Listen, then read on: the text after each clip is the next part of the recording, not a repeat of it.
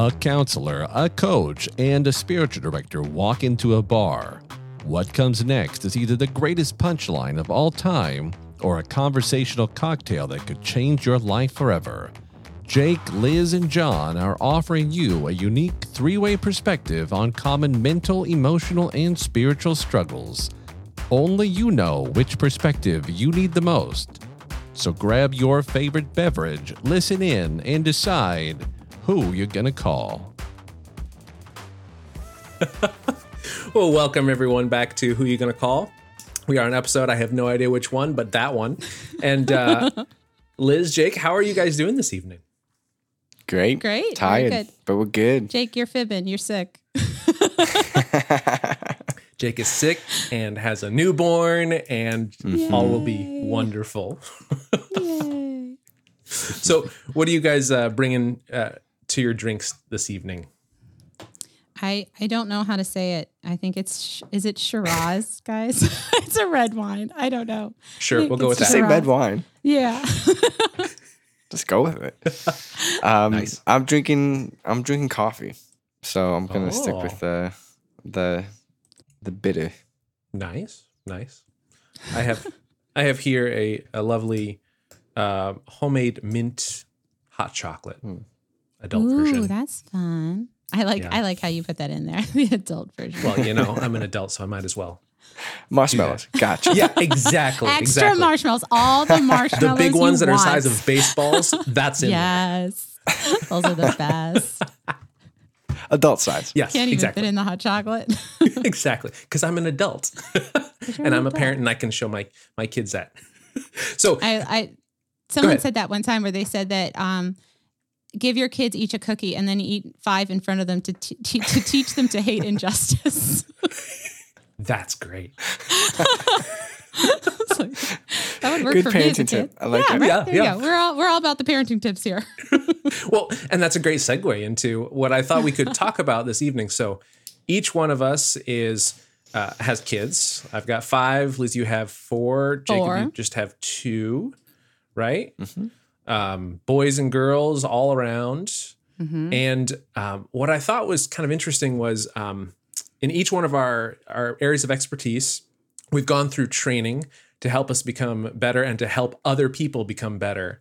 And I don't know about you guys, but when I was going through spiritual direction training, there were a lot of skills that I didn't have or rediscovered during the process of of uh, of the training that I found myself using or knowing I should use. Sometimes it depends on the day, which one that is, um, for my parenting. So one of the the uh, stories that I can think of right now is one of our kids was just having just a rough time of life. There were attitudes all. I know your kids have no attitudes ever, and this No, is just a, just as angels. my family. None of the other families, perhaps listening to this, ever have attitudes. But every now and then, at least one of my kids has some attitudes.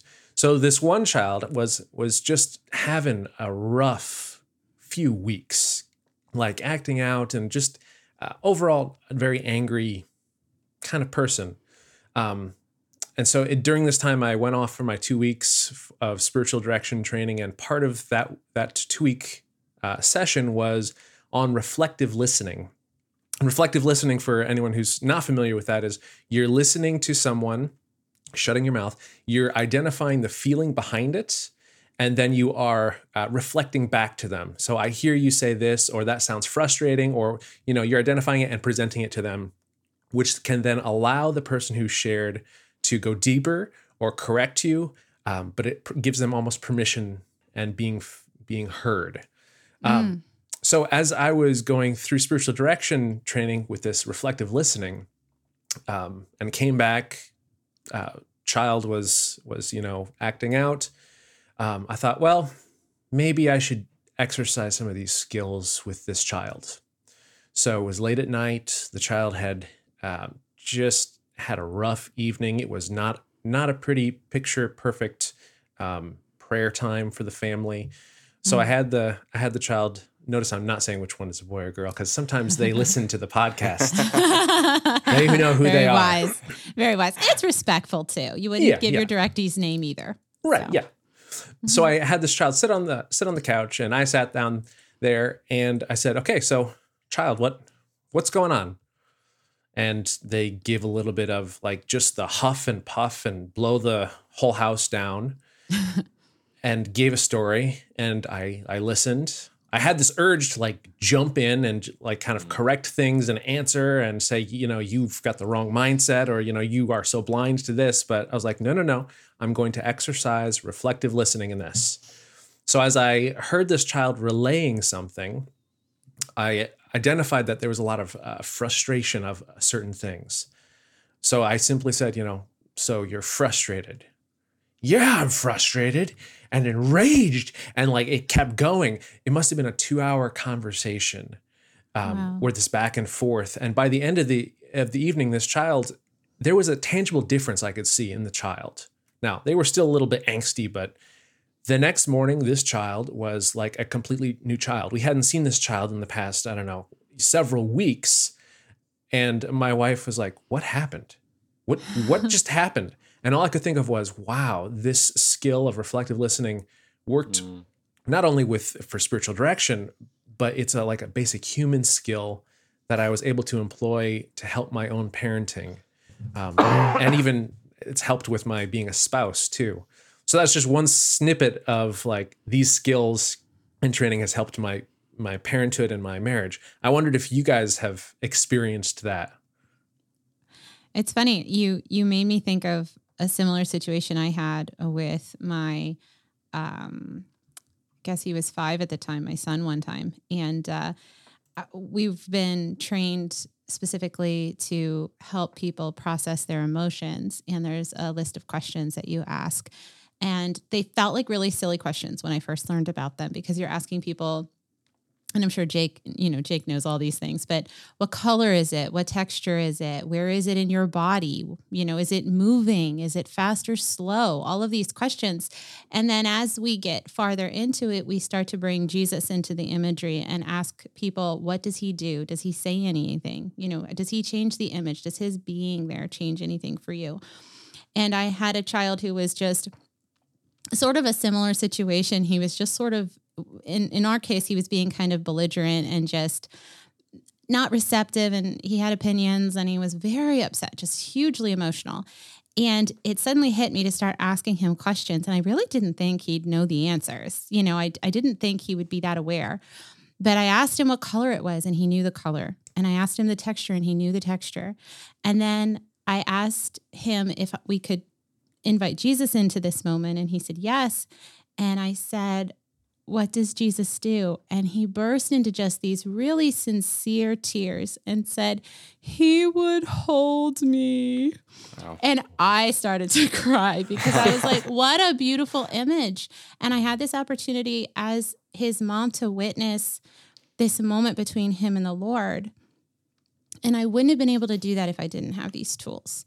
Mhm. I wouldn't have been able to have this parenting moment. I would have put him in his room and given him a timeout or taken away a privilege or demanded that he, you know, you can, a big thing in our family is you can cry, but you can't bring the whole house down with you. Like there can't be wailing. There can't be huge, like you're the center of attention. By all means, cry, feel your feelings, but you can't control the rest of us. You can't try to do that with your emotions. But these tools help me step in with him for a moment and work through his emotions in a productive way hmm. and ultimately literally have a come to Jesus moment, which is really cool. I think Liz, you just won the Mother of the Year award there. I mean, that's that's pretty Praise amazing. God. well, the, the year is, you know, it's late in the year. Somebody had to win. Got a quarter to fill or something. Ugh, Just Right, right, run into right. the last second.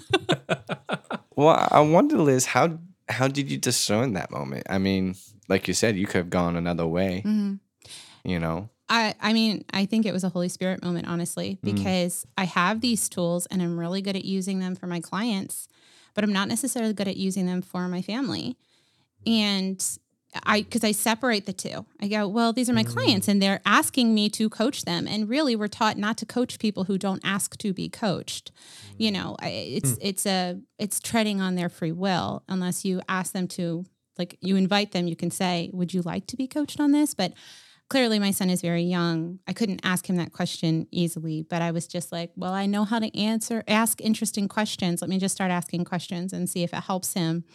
So it really just felt like a Holy Spirit moment and God showing me what was possible that, you know, I, I think, I'm sure you guys will understand my emotions. I think we're being hit over the head with gentle parenting online. Hmm. And I can feel very resentful about it because it seems like all you're telling me is that the kid is never at fault and I am always at fault. And if I were a better mm-hmm. parent, I'd be able to show up calm and patient and perfectly all the time. And that no hmm. matter what I'm going through, I need to have my act together 24 7. And that feels very hmm. heavy and exhausting to me.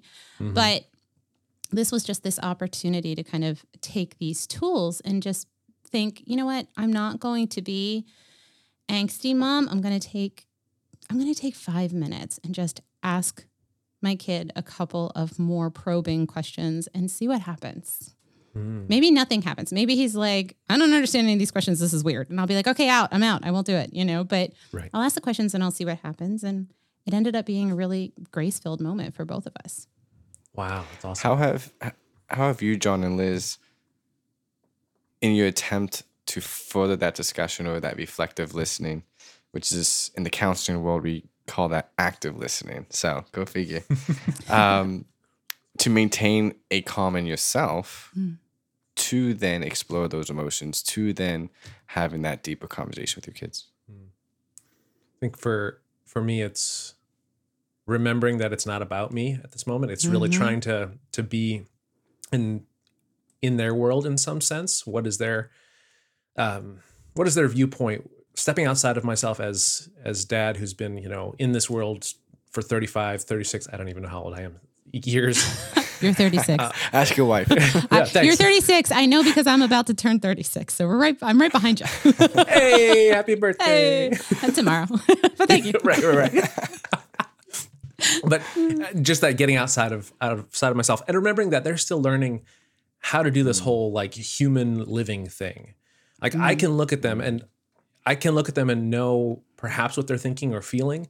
Perhaps I'm recognizing something that I have felt myself when I was in their shoes and maybe even try to go, well, I wish this is what I was happening for me. But that would mm-hmm. simply be repeating my own story in my child. Well, my child is unique and irrepeatable. There may be echoes of me because of, you know, they're my child, um, but they are not me. So simply doing the same exact thing that would have worked for me or that I wished I would have had, or just to say, oh, you just feel this way because I feel this way exactly in this case is not fair to them. Um, it's not fair to me. So just to try to hear how th- how they have entered this uh, this particular situation kind of helps me, you know, when I have my cool and I'm actually present to making those rational decisions and not just like, why are you thinking this way? I don't know. You don't know. Really? You don't know? It's like it's like the moment when you yell, "Stop yelling." You know, Yes. like that, Right. and you're like, "I'm yelling." I'm literally like, I want my child to have perfect emotional regulation, hmm. and I don't have perfect emotional regulation. I know most adults don't have the ideal emotional regulation, and mm-hmm. we're all Alls we've learned generally, not all of us have learned this. Alls we've learned is not to throw things and scream in public. Mm-hmm. That's it. But we don't necessarily know how to how to handle our emotions. We don't know how to show up well. And I like what you said about putting the kind of like turning the gaze back on the child. It's, you know, in coaching we talk about put the spotlight back on your client. If you feel like you're talking too much, the mm-hmm. spotlight goes back on your client, you know. And I feel the same way about parenting. If you keep that spotlight on the kid and what does that child need? What might they be feeling? Even just the concept, I think it was St. Thomas Aquinas who said that anger is a combination of sorrow and hope. That it's mm-hmm. these other two very vulnerable emotions that are really easy to be mm. compassionate with. So if you can mm-hmm. take your eyes off your kids' anger and think, I wonder what they're sad about and I wonder what they're hoping for. Mm-hmm. You know, it just kind of brings it down. Now, how often I do that in the moment is iffy, but right. Yeah. Yeah. It's It's like those there in my ideals, brain. those ideals and skills, but then the actual like Right. force of the will and habit to Right. say to resort to those. And even what you said about trying not to just do what you needed at that time. I think we have such a pendulum swing in our heads of, well, I didn't get this, so my kids need it all the time. And it's like, Right. actually, they mm. might not need it at all Yeah. because they're not mm-hmm. me. Yeah. You know, so even mm-hmm. that's interesting. Yeah. How about you, Jake? I, uh, Talk. no, I appreciate that that observation. I can definitely see how that awareness slows the time down for, from the stimuli or from the incident to the reaction or to my chosen response.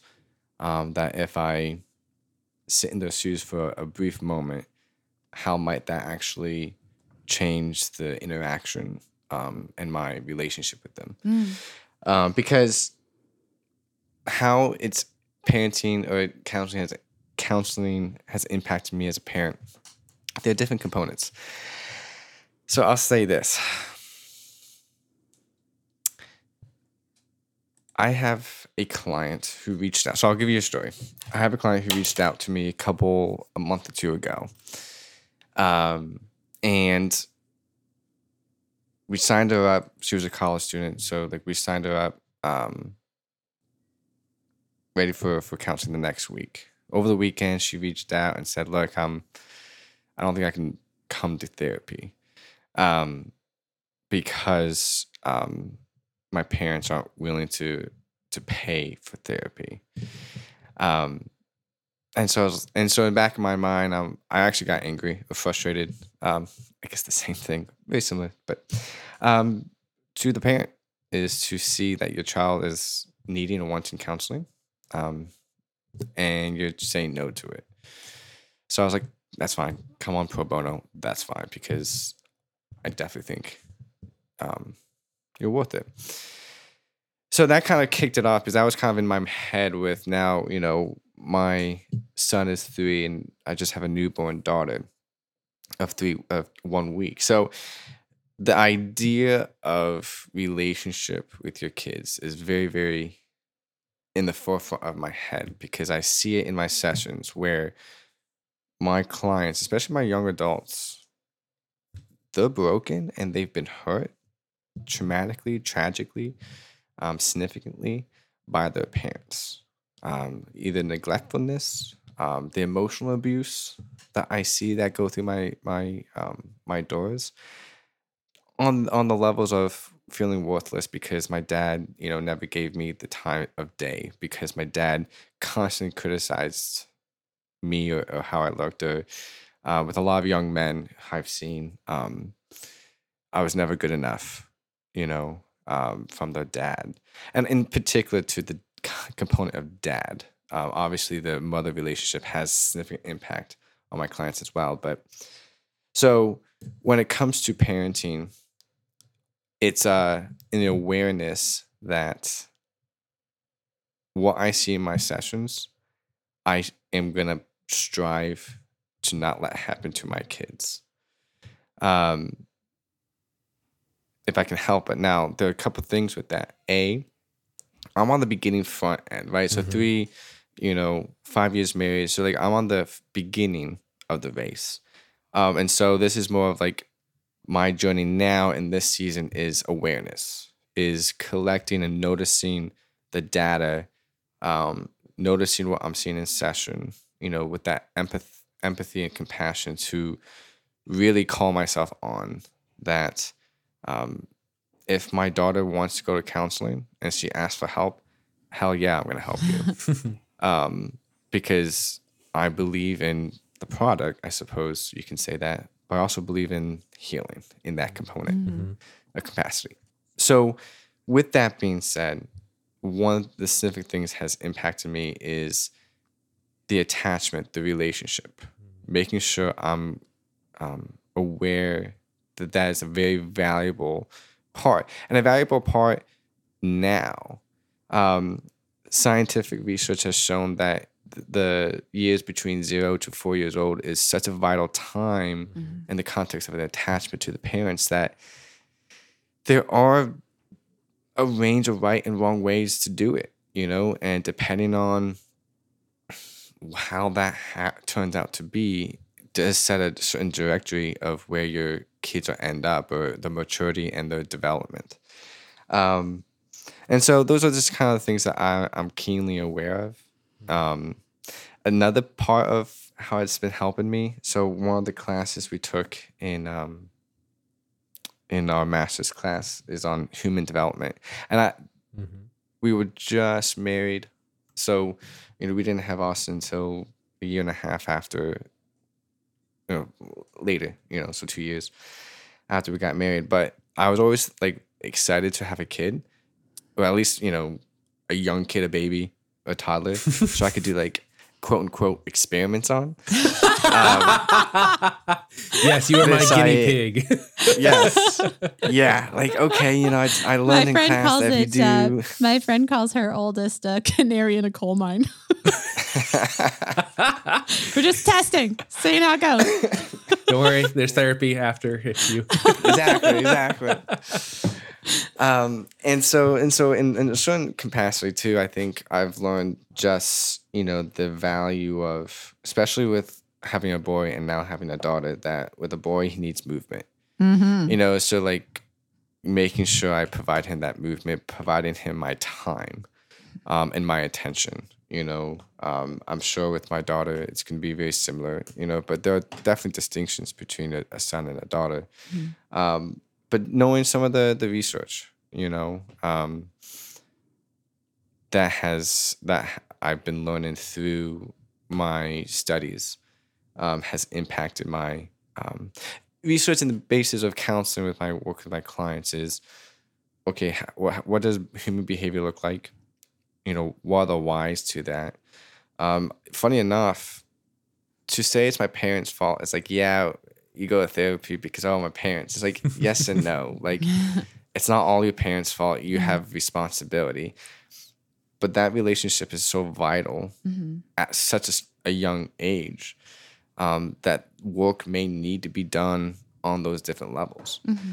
Um, and then birth order goes a long, a long way into it too, um, as to where you fall into it. Um, and so, my the science that I've learned how that it's impacted my way of counseling and understanding the whys behind people's behaviors and emotions and the suffering has impacted me to maybe help me to avoid pitfalls as a parent as to like oh yeah you know developmentally we don't do this or developmentally we do this instead um, has has given me a more awareness um, i have i'll be honest with you guys i have not read a parenting book Mhm. um, It's probably better not off that making- way. Probably better off that way. I, I I just avoided all the aside from I think I had what to expect when you're expecting when I was pregnant with my Mhm. first, but I pretty much don't read parenting books because it's And I'm- and- confusing, honestly. Mhm. Well, and I'm not making the claim that I know,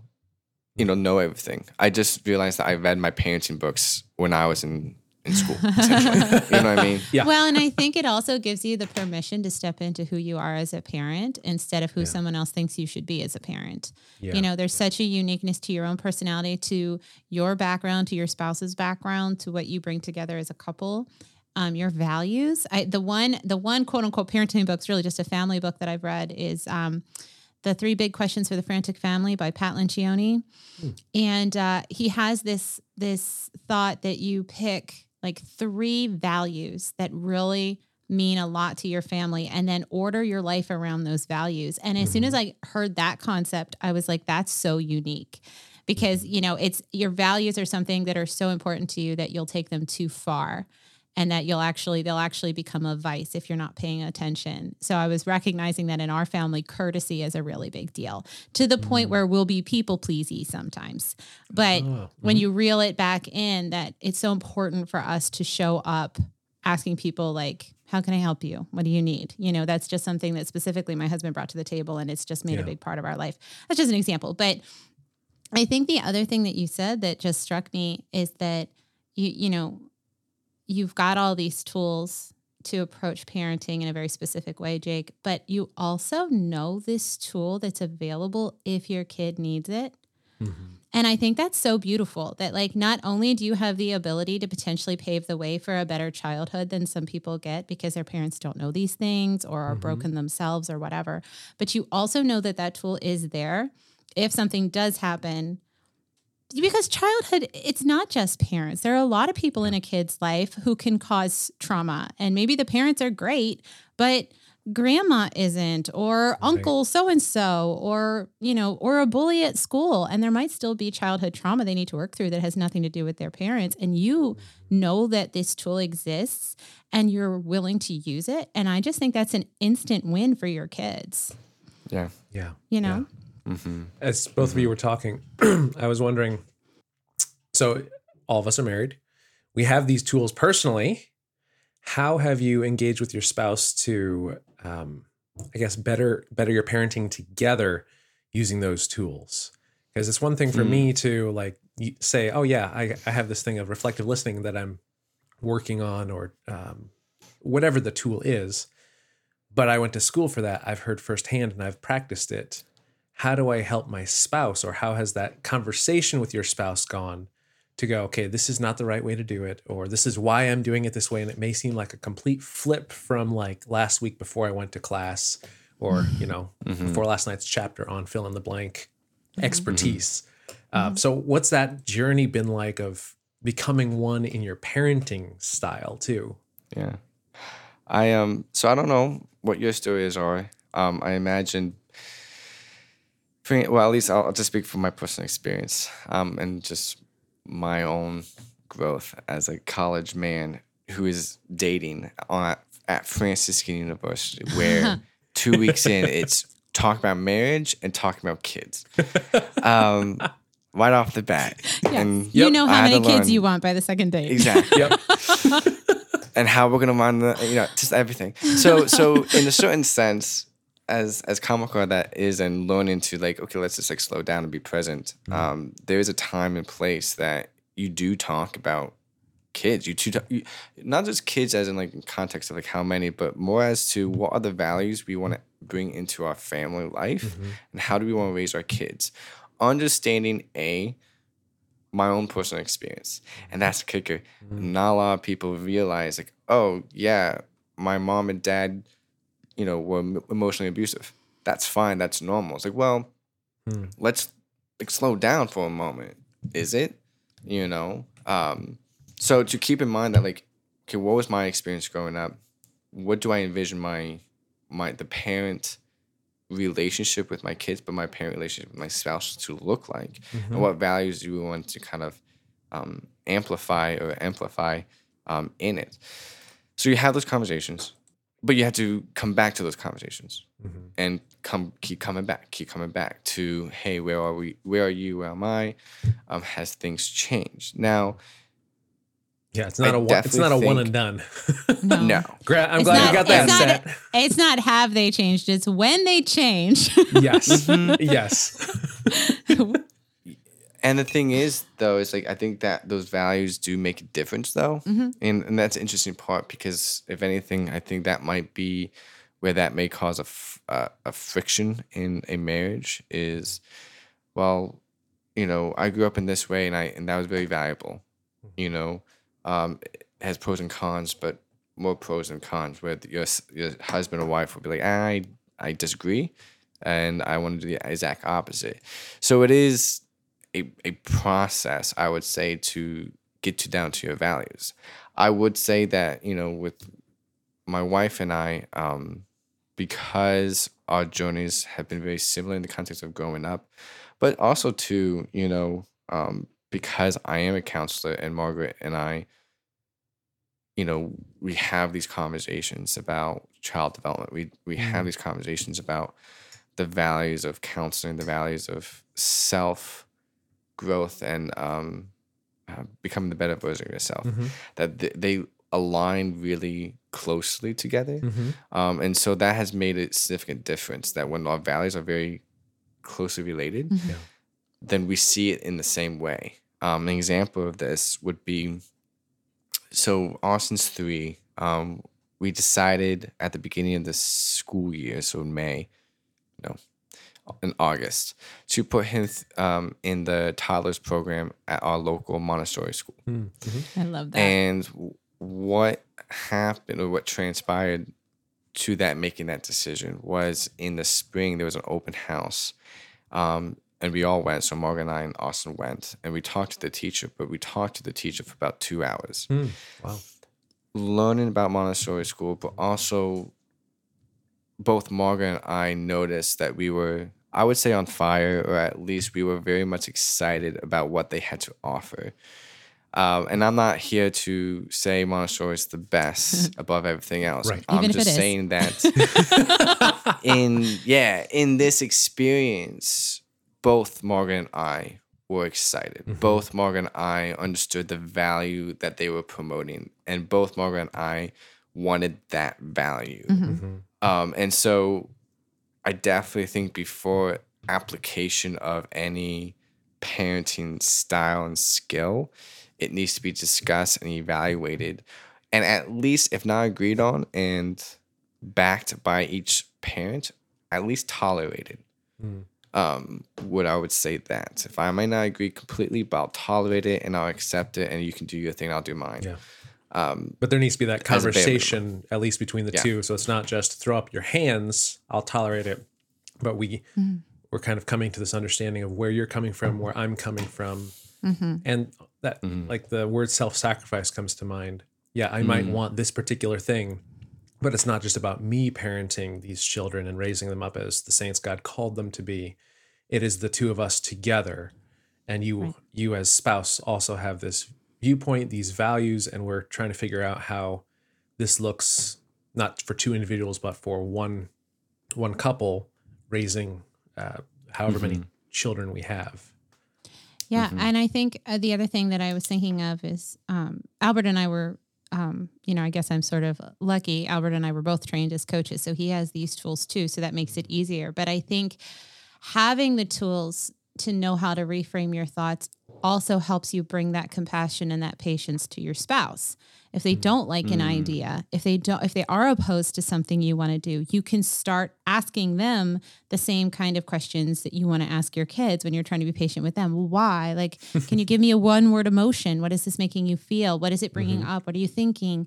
Is there something, you know, deeper going on here? You can start to ask those questions and really get to the root instead of just being like, you're just being stubborn and you think everything you did, your parents Right. did was perfect. You know, you can actually go into it and be like, why was that important to you? Like, mm-hmm. what, what are you making this mean about our relationship if our kid goes to this school instead of this school? What are you making Yeah. it mean about our family? You know, and just kind of really diving into those questions. Um, you know, I think about uh, for for me, I I had this expectation that Albert was going to be the fun parent, period, and I wouldn't have to be because that was how I grew up. My dad was a hundred. Jake will back me on this. He is like hundred and ten percent fun. Like he comes up with the goofy games. He's got the sense of humor. Like he's just. And my mom kept the machinery running. You know, she Uh-huh. she she did a lot of the the childcare and obviously the homeschooling and you know, but she was sort of the like the the force in the family that got things done in that way and dad brought the party. And so I just thought, oh, that's what that's parents. Mom does this and dad does this and that's always how it is. But the thing is, is that I grew up in a family of 10 kids and we've got lots of traditions and lots of silly jokes and lots of inside stories and lots of movie quotes. And my husband grew up in a family with two children and did not have the childhood I had. So it took me a really long time to realize that when I was waiting for him to like do the goofy thing or say the funny movie quote or whatever, he just he hadn't had it growing up. He didn't have that in his uh, arsenal of dad tricks Yeah. but I did.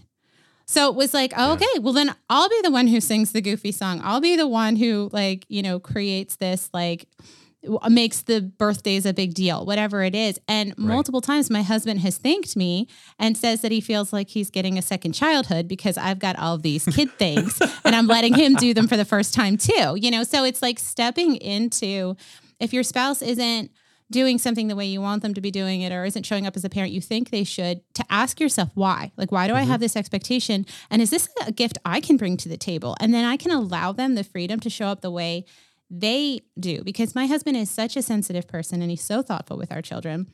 And he thinks of things that they need that I don't think of. He's so mm-hmm. aware. He hears them at night. I do not hear them at night. I am like the only mom in the world without the mom gene to hear the baby cry. I never hear anybody. But I will wake up the next morning and he'll tell me, Oh my gosh, so and so had a really rough night last night. And I'll be like, I am so sorry. I heard nothing. like mm-hmm. I sleep like the stereotypical husband sleeps. I'm just like, I, I heard nothing. So if you don't tap me on the shoulder, and sometimes he like literally has to shake me and be like, so and so needs you. And I'm like, I I heard nothing. Yeah. So, anyways, mm-hmm. it's just it's an interesting question of like, what are those expectations that you're bringing from your childhood, good or mm-hmm. bad? Because I would mm-hmm. say the other thing, and I'd love to ask you this question, Jake. If you see this in your clients, if there's a difference between the clients who don't have children yet and the mm-hmm. clients who do and the way they think about their parents. Because from my perspective, I had some judgments about my parents until I became a parent. And then I mm. realized what they had been up against. And suddenly I realized that like I had so much more compassion. I had this understanding that they really were doing the best that they could. And if they dropped the ball in one tiny area, there were 15 areas where they did great. You know, so I mm-hmm. just I guess I just wonder if you ever see that that there's a difference between the people who don't have kids yet themselves or the people who are struggling through parenting. Hmm. Yeah. I can't give you an accurate answer mm-hmm. because I would say that majority of my clientele is all young adults. Mm. So either they're not not in a relationship, in a dating relationship, engaged, or just got married, Okay. um, or have been now having like kids like under like six. Sure.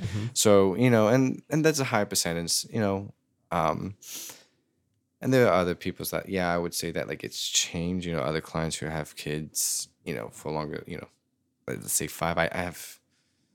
It hasn't. What I've noticed, and, in the clients that I do have that have, uh, you know, I have a bunch of. I have bunch. I have a good number of like moms. Mhm. You know who you know, mom of eight. Like I have a lot of, you know, moms. Uh-huh. Um, and what I've noticed is not so much that, oh yeah, I understand my parents now, and you know I'm more self compassionate towards them. There's a lot of woundedness that actually comes up. Mm, interesting. Wow, my parents did me wrong in these areas, hmm and I'm now coming to that realization. Um, I think that's kind of more of what I see in regards to the perception of the relationship with the parents is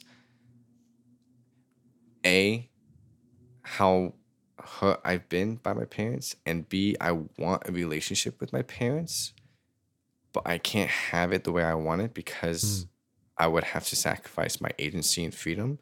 And I'm trying to, to maintain that. Yeah. So, Mhm. what does a relationship as an adult, as an adult with kids, look like with my parents hmm um, when I'm finding my own voice? Um, so those that's what I see most, Okay. rather than uh, oh yeah, I understand now why my parents did what they did. right. Right. Yeah. Okay. Interesting.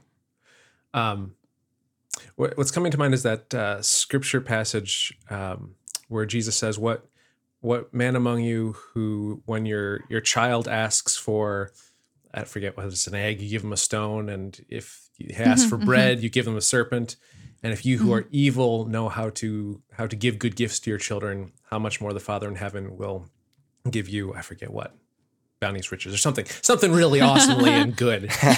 like just that juxtaposition of we interiorly kind of know, even if we don't do it perfectly or even close to perfectly, we know Yeah. what we want for our kids Yeah. and how much more God wants that. Um, Yeah. I, I guess I'm thinking more on the spiritual side. In your parenting, how have you seen like winks of winks of God's parenthood of you? um, and, and I, I can start off. So so I've got five kids. Oldest is about to be 15 in a week and two days. That hurts coming out of my mouth. Um, I remember turning 15.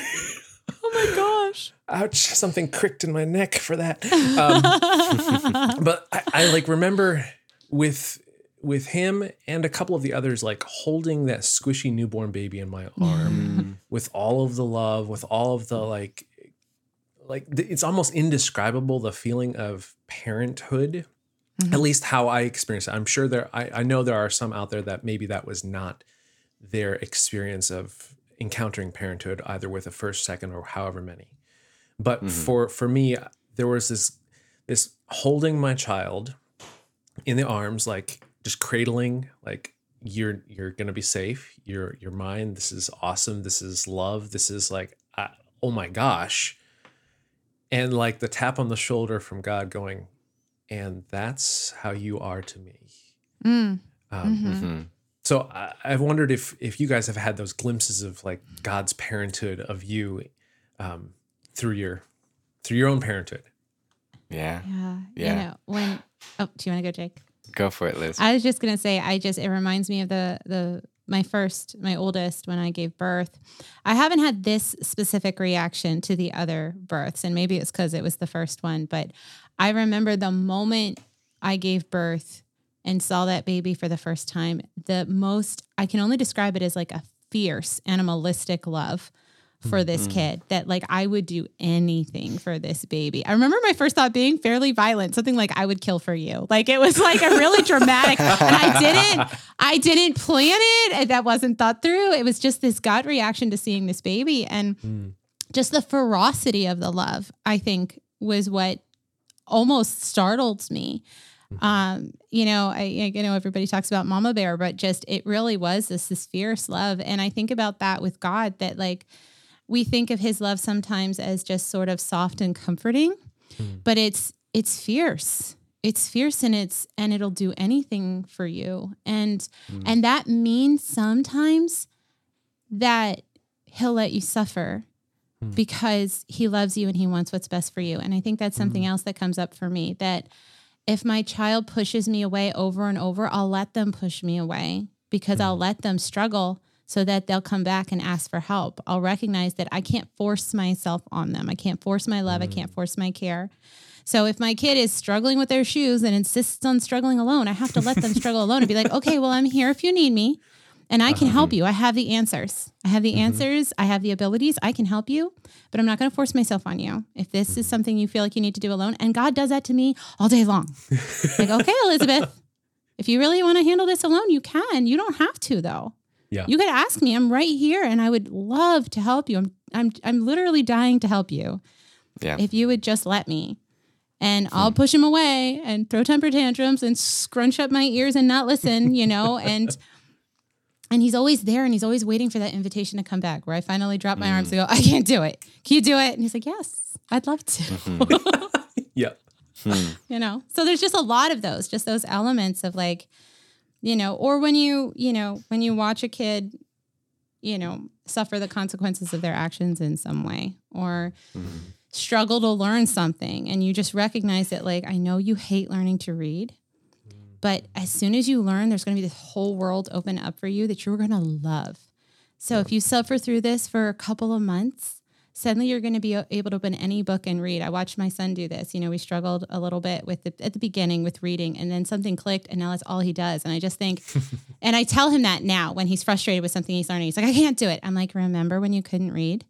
Mm-hmm. And then all of a sudden it clicked, and now you can read anything you want and you love it. All these storybooks, Narnia and Lord of the Rings and The Hobbit, and just all these magical stories. The same thing's going to happen if you just get through this tough spot. You're going to find something amazing on the other side. So it's just all these God, like this is how God talks to me all day long. I need you to suffer for this season, and then it's just going to open all new possibilities for your spiritual life, for your personal life. Just I need you to hang in there with me. You know. So, anyways, that's my that's my experience.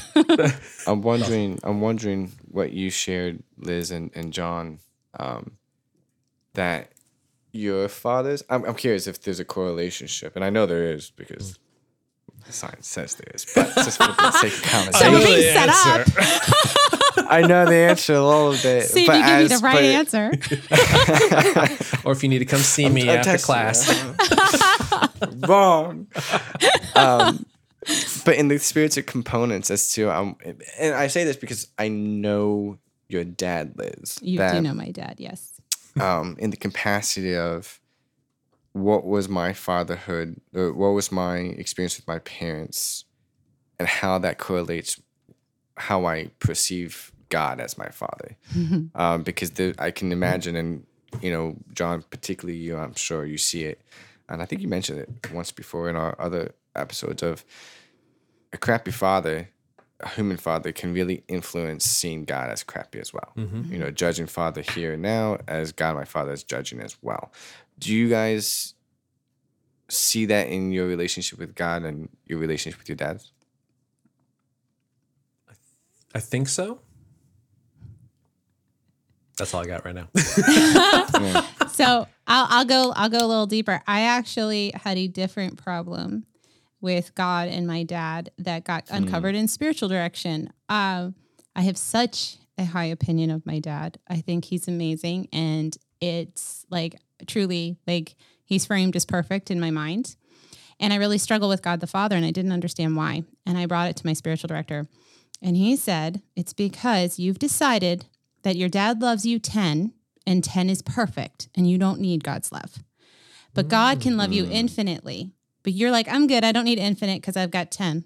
Hmm. So I actually was idolizing my dad, and that was keeping God away, Interesting. Hmm. which was so unique because I'd always heard about daddy wounds and I resented the stories about daddy wounds because I didn't have one.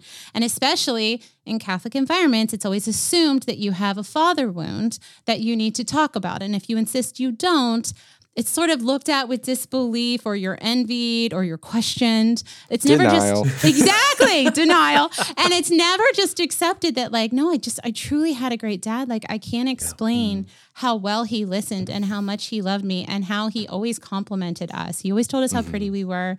He always told us that, you know, he always wanted to know more about our dreams and help us pursue them. You know, I I I always use the example of I asked to go on a mission trip one time and uh, my uh, dad's response was, if it's God's will, do it. And mom's response was, um, as long as there's no civil unrest. but like for my dad, it was always just do it. At one point, I was in Europe and I didn't think I was going to be able to get to Ireland because I didn't think I had enough money. And dad got on the phone with me and said, You don't go to Ireland, you're going to regret it for the rest of your life. And I went to Ireland and it was amazing. But if he hadn't pushed me, but he always believed in us and he always supported us and he always complimented us. So it ended up being weirdly enough detrimental to my relationship with God because I saw my dad as God. He was perfect and he mm-hmm. provided all the love and care that I, and support that I needed.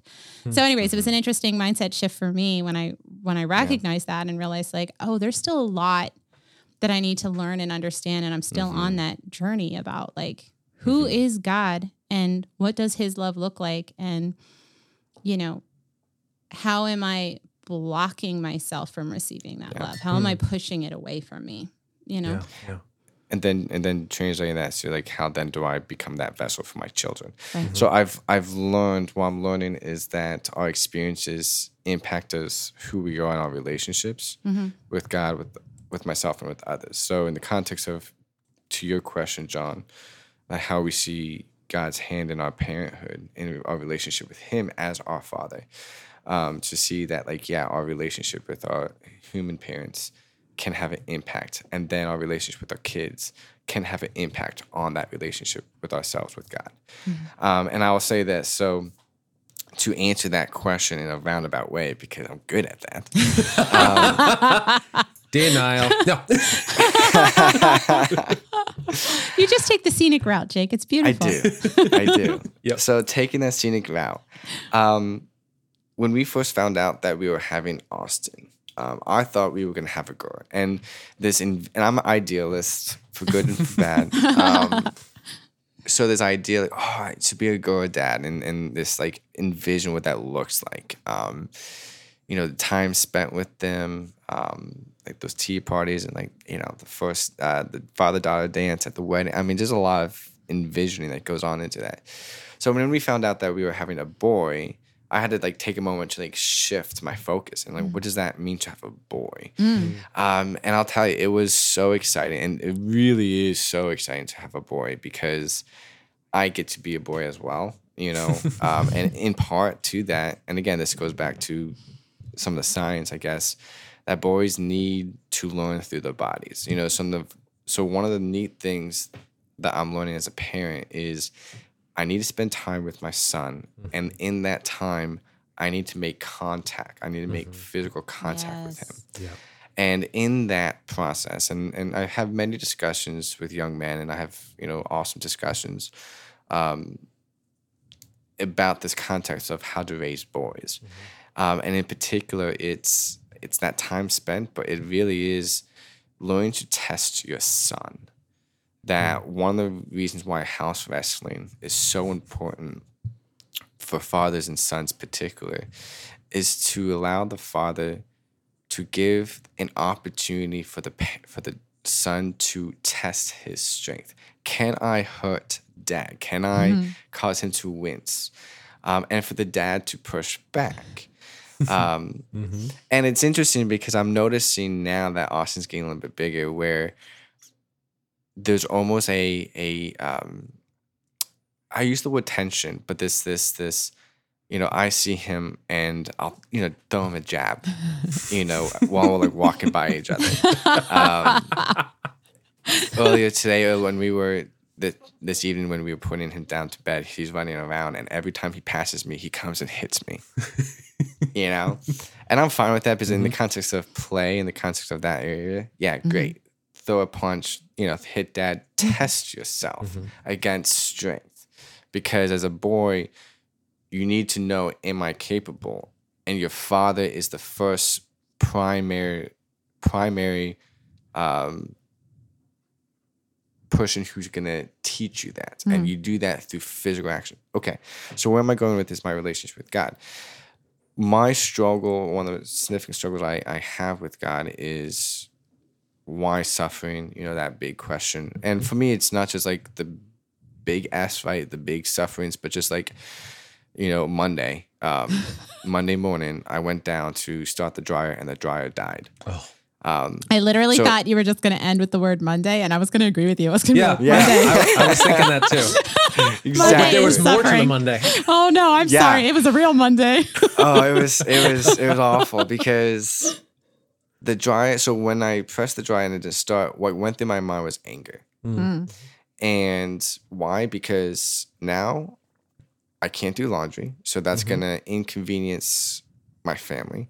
I have to pay someone to come in. Now, could I have done that? Yes, but this whole thing, and I'm learning. Okay, first homeowner, I get it. I can do it on my own. I get it, but YouTube, for the YouTube, my sake friends. of Yep. Yep. convenience, I'm like, if I don't know how to fix this, I got to bring someone in to do it. So all these scenarios kind of come in my head, and I got angry. And I I notice a lot of times when I get angry in this inconveniences and suffering is I need to find someone to blame. Mm. And in my prayer, which it took me to prayer, that incident, hmm. um, I was like, wow, Lord, you didn't hold your punches. Hmm. Now, I'm not making the claim that God punches mm-hmm. for the sake of punching. Mm-hmm. Right. But if I parallel my relationship with my son, that I will throw a jab to get his attention, to test him, mm-hmm. and to call him on into a relationship with me. Hmm. Just as scripture teaches us, right? God wrestled with Jacob, Jacob. and he just he he punched. I mean, he wrestled enough that he dislocated Jacob's hip. So it's like he didn't hold his punches then. yeah. So, and I had this awesome conversation with my men's group, and I kind of shared this reflection. And um, one of the guys mentioned how suffering and those inconveniences is God's way of giving us an opportunity, giving me an opportunity to engage in a relationship with Him. Mm-hmm. mm-hmm. So even though it's wow, that's I'm angry about this inconvenience, and yes, it hurts. Like yeah, that was a jab that hurts. Now I get to enter in a relationship with. Now I get to wrestle with my dad. Mm-hmm. Mm-hmm. Now I get to engage him. Now I get to be loved by him. Now I get to be tested. You know, um, which is hilarious because I think the next day I threw like a, a you know, I, I don't think I abused my kids, but again, this is all in play. Yeah, yeah. But I, I, I threw a jab at Austin, and I, I went a little bit too hard, and it hit him, and he started crying a little bit. I was like, "Ooh, yeah, I, I didn't hold back." I was like, "Oh, okay." God doesn't cause suffering, but He allows suffering to happen to give us an opportunity to enter into relationship with Him. Mm-hmm. So, as a son in a relationship with God the Father, I'm learning that in particular, it's the relationship of a boy and his dad mm-hmm. mm. and Yeah. what that looks like and uh, entering into it. And I will say this that you, sh- you shift it to now having a daughter. now it's kind of shifting where it's okay, what is not the Lord's feminine side in the sense like he's woman, but this context of like his compassion Mm-hmm. and his mercy. Not even that, but just being the, you're making me think about my relationship with my dad and how that plays into my relationship with God. And I'm thinking about um, consolation when I'm sad, but also like, like if you have a car problem, you call your dad. Like I do. I know girls who can like totally take care of the flat Right. tire on the side of the road. I am not one of them. Um, so let's go with stereotypes because I am totally a stereotype when it comes to femininity. but that but that feminine genius is receptivity. So mm. receptivity is being broken down on the side of the road and calling your dad. Or needing an oil change and not being sure if this place is screwing me over or if this place has a better price. You know, just those questions that you ask dad that only dad can answer. Mm-hmm. And I'm thinking about that from this perspective of like, okay, I don't necessarily wrestle with dad, though actually my dad was a pretty hardcore wrestler and he had seven girls. So he didn't have a lot of options for who he was going to wrestle with. So we had a lot of wrestling with dad, but there was a lot of roughhousing. But with that being said, that concept of, you know, um, I had three brothers too. I didn't want to throw that out there. Like there were boys around the house. There just weren't as many as there were girls. Uh, Yeah, I was scanning but- your family thinking, I Sorry, there were more I have, boys, I have, yeah. I have three. Yes, there's three brothers, but there were just a lot of girls. So dad's yeah, options yeah. were mostly female. Um, but but also just like that concept of you know calling on dad Hmm. because something's wrong. And I remember thinking that recently about life that I was going through a couple of difficult things and. I was praying and I was asking the Lord why. And I felt like I heard him so clearly say, Because you'll talk to me when things are wrong Hmm. but you won't necessarily call me if you're okay. Mm-hmm.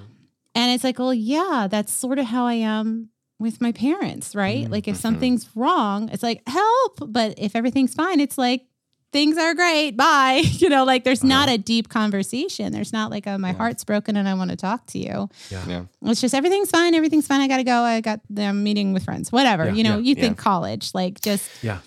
but What if strikes you're me for- heartbroken.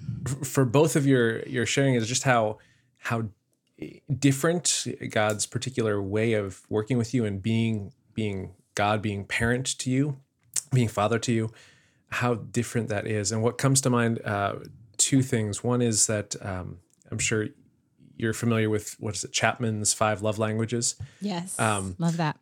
So eh, let me take the scenic route if I can, if I don't get lost along the way. we love detours. So, um, Greg and Lisa Popcak have uh, developed this um, domestic church uh, liturgy of domestic church life, uh, which has three different rituals within it. And the first one uh, that they call the spark for the other ones is the the rite of relationship, and that's marked by um, extravagant affection is is one of them, and discipleship disciplining is is I think the other part.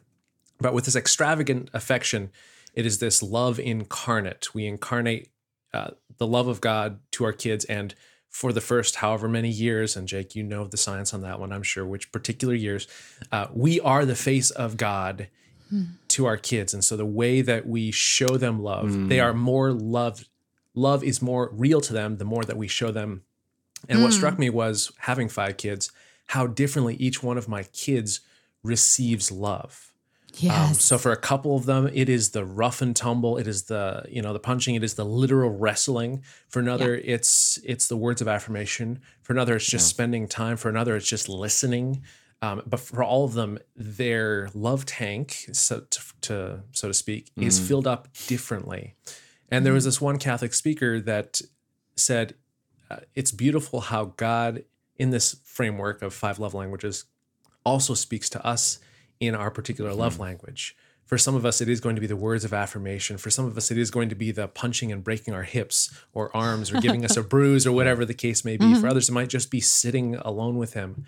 And as I was listening to each of you, I was thinking that's so beautiful how how your connection with God um, is different and unique to you, and neither one is wrong. It's just particularly a unique uh, unique uh, instantiation of it, and it's connected to your own your own Yeah. parent. It, it's so interesting because as you're talking, I'm thinking about the five love languages and how they're present in our faith.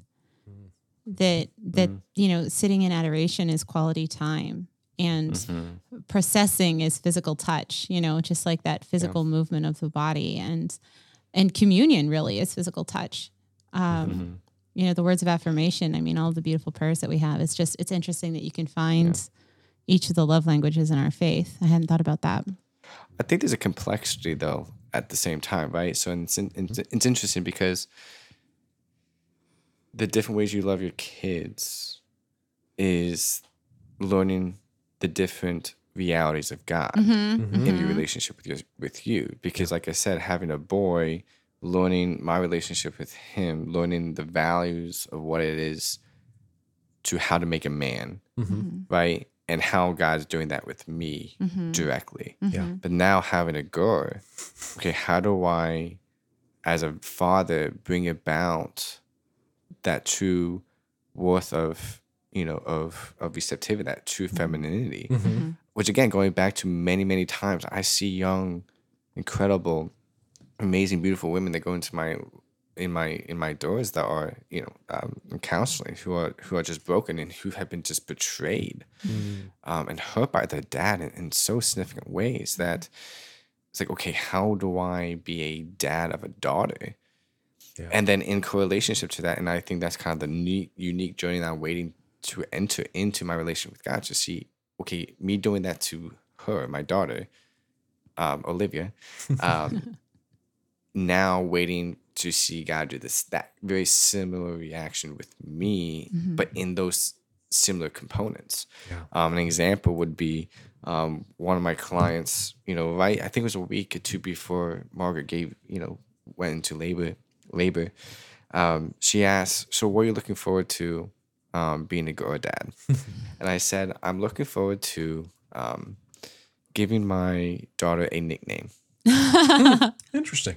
An endearing nickname, one that is endearing between both of us.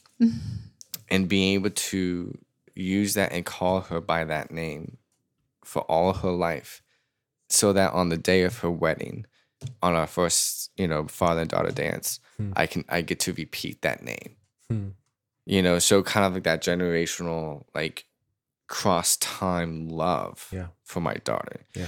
um, so it's like that was kind of a that was my answer, and I'm like, that's kind of cool. Like that's something that kind of stuck out.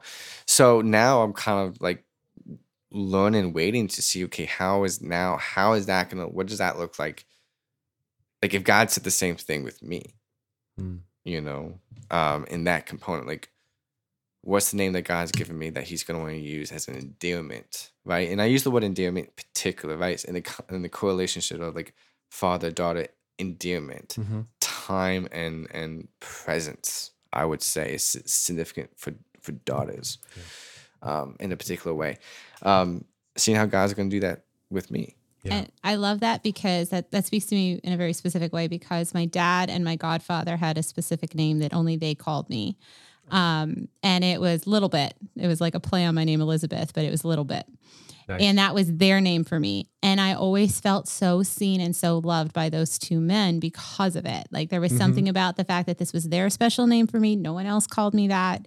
Um, it always was said with like, like joy, like it was sort of called out a little bit, you know, and, and they'd give me a big hug and they gave the best hugs because my dad and my uncle Denny are both like over six feet tall and they just give really good big hugs. So uh, it's just, I, that speaks to me because I'm like, yeah, like that endearing name that's just between you and that person, you and your dad, um, is really special. And I think something else that I was thinking of was I, I think some of the things that are interesting about this and um, John, I'm sure you can speak to this as well, is that, you know, I have two sons and two daughters. And I think the other interesting thing as a parent is learning the differences even among masculinity and femininity. What? That doesn't that- happen.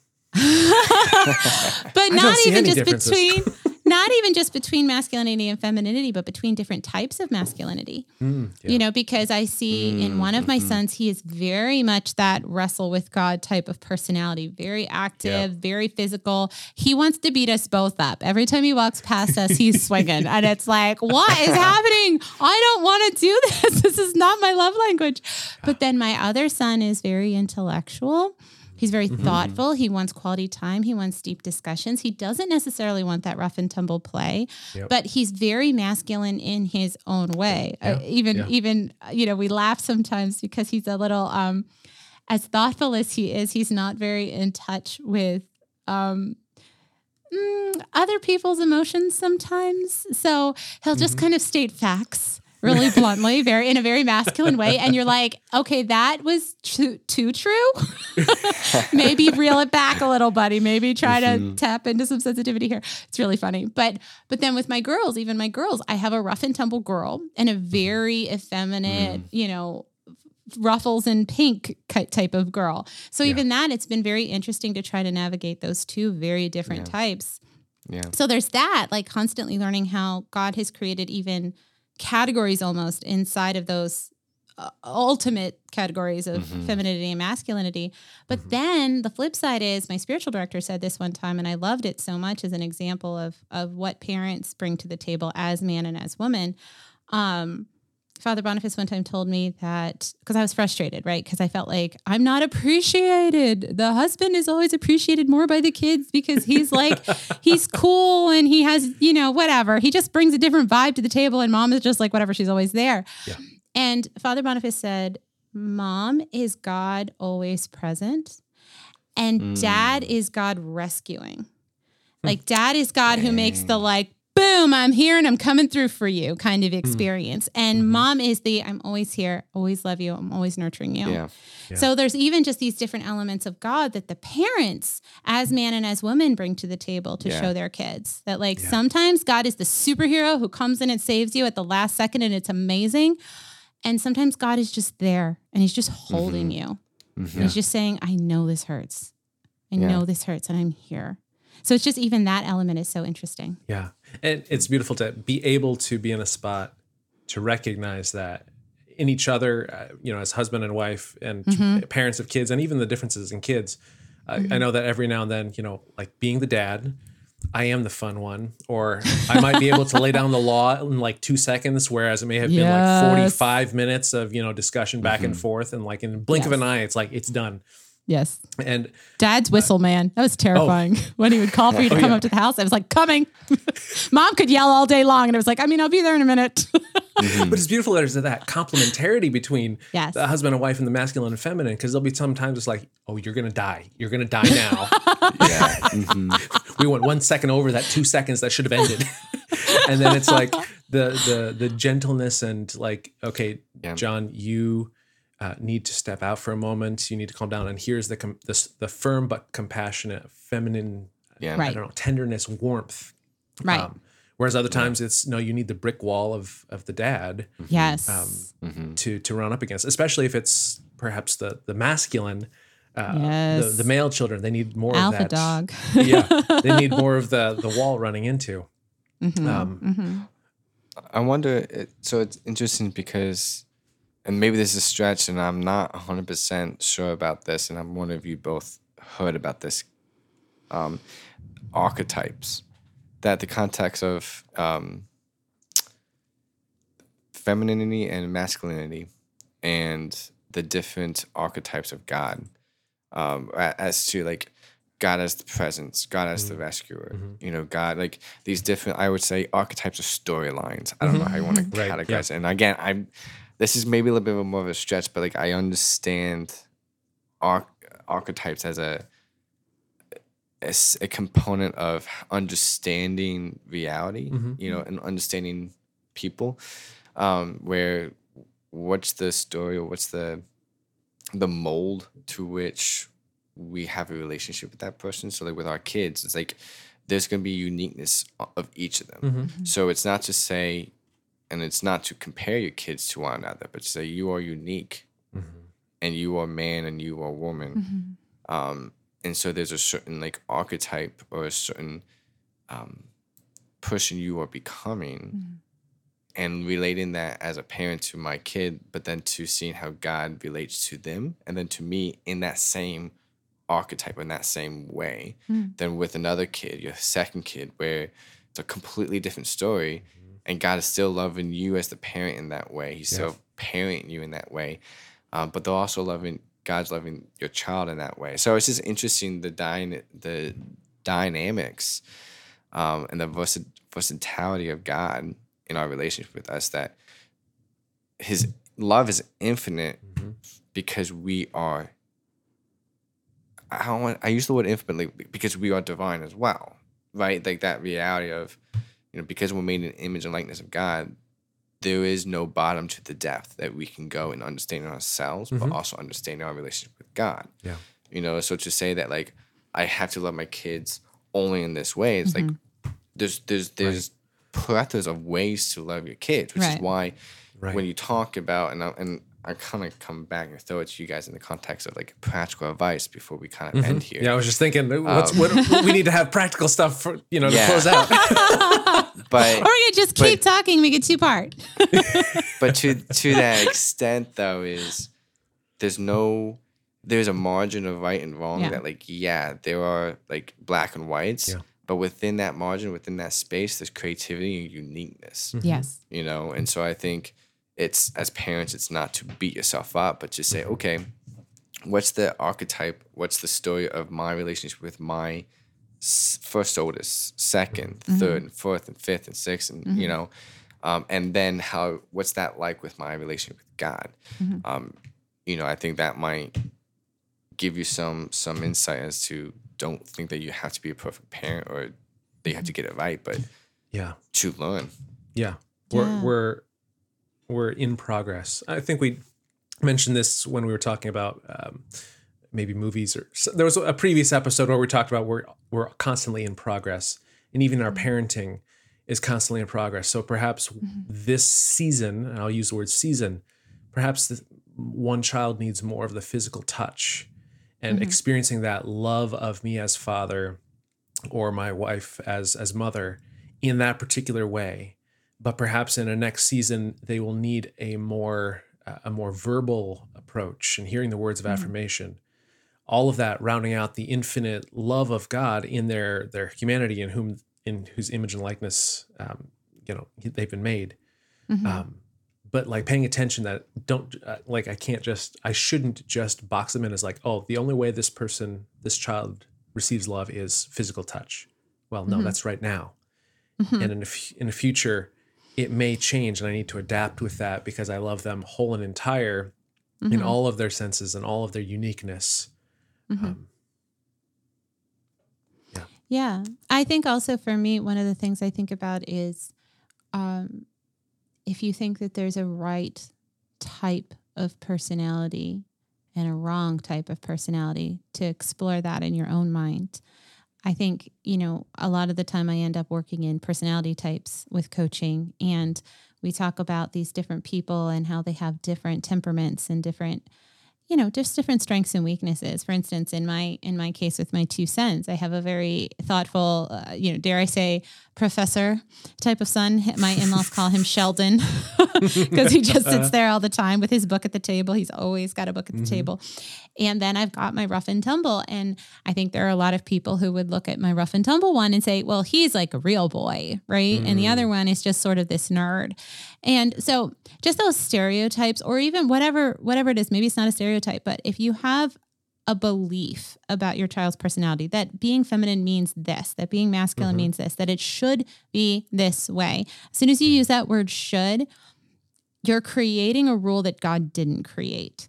Mm-hmm. And I think it's time to question that. So, for instance, for me, I think that people who are super pushy and opinionated and decisive are a problem. That is something that I've struggled with my whole life. And I'm learning now through coaching that that's not true, that they bring gifts to the table that I simply wasn't gifted with. I have my own mm-hmm. gifts, but that the super decisive people have their gifts too. The world needs decisive people. We don't all Right. need to be wishy washy like me. So, you know, taking that time to kind of explore, if you have a super decisive kid and you think of that as a problem, think, no, actually, that's an asset and a gift. And how do I want to train it? How do I want to mm. help them learn to use it virtuously? You know, just how do how do I want to view this child as a good thing? I'm actually, uh, you know, this personality is a good thing. I and how can we lean into his strengths and then sort of work with his flaws, not just, you know, you know, crush him or hurt his feelings. Or, you know, I was thinking about your wife, Jacob. I was thinking about, she told me one time that, you know, Saint you know Saul was out there murdering Christians and and storming around like trying to do what he was convicted to do, what he felt convicted to do. And God looked at this murderous guy and said, "Ooh, I want him on my team." and just that he knew that if Saul converted, he would have just as hardcore convicted of an attitude towards the faith. Mm-hmm.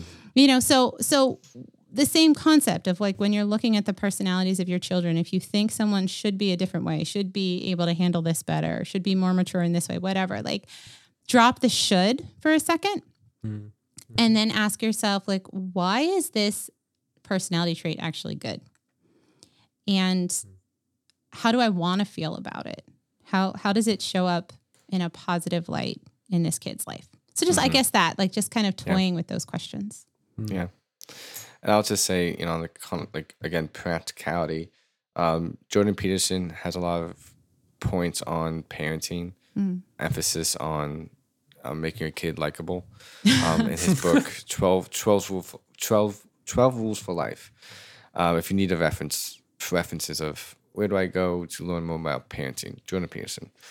Um, and yeah, and in, in the context of, you know, practical, practically, um, communicating to your daughters that they're worthy of being loved, pursued, and cherished, and communicating to your sons in all those different love languages, right? Communicating to your sons that they're capable um, of defeating those dragons. Um, and then presence, just be present. Yeah. Just be present. Please Yeah. be present to your kids. yeah yeah yeah something and this can be part of that just an echo of of that um in this in this year where we're talking about the eucharist and real presence of jesus christ um i think as parents and spouses we can be so absent we don't know what real presence is by god until we have this real human presence so as we're parents and as we're you know being really present to our kids putting the phone down um, in whatever season it is we are giving them a glimpse of the real presence of of jesus in the eucharist the real presence of god in their midst. And so maybe having that having that just mindset um, that our real presence with them is saying something about god who is really present to them here and now. Mm-hmm, mm-hmm. It makes me think of a challenge that um, we did one time, a marriage challenge that Sterling Jakewith did, but it works right now for the, the kids as well, is make eye contact when they walk in the room. Mhm. Yeah. And it's just so simple, but it, yep to let them feel seen. Because I know for sure, like I lose track of that. So just that's such a small way to start is just make eye contact. Cool. Like that. awesome Yeah. Well, this has been a great conversation. I'm glad we were able to talk a little bit more about parenting, sharing our own experiences of it. Um, so, for everyone who's been listening, thank you for joining us once again and tune in next time for when we talk about I don't know what. We just kind of randomly choose things as as the Holy Spirit allows. So, thanks for tuning in. Join us next time, and uh, we hope to catch you on the next one. God bless. I can't stop.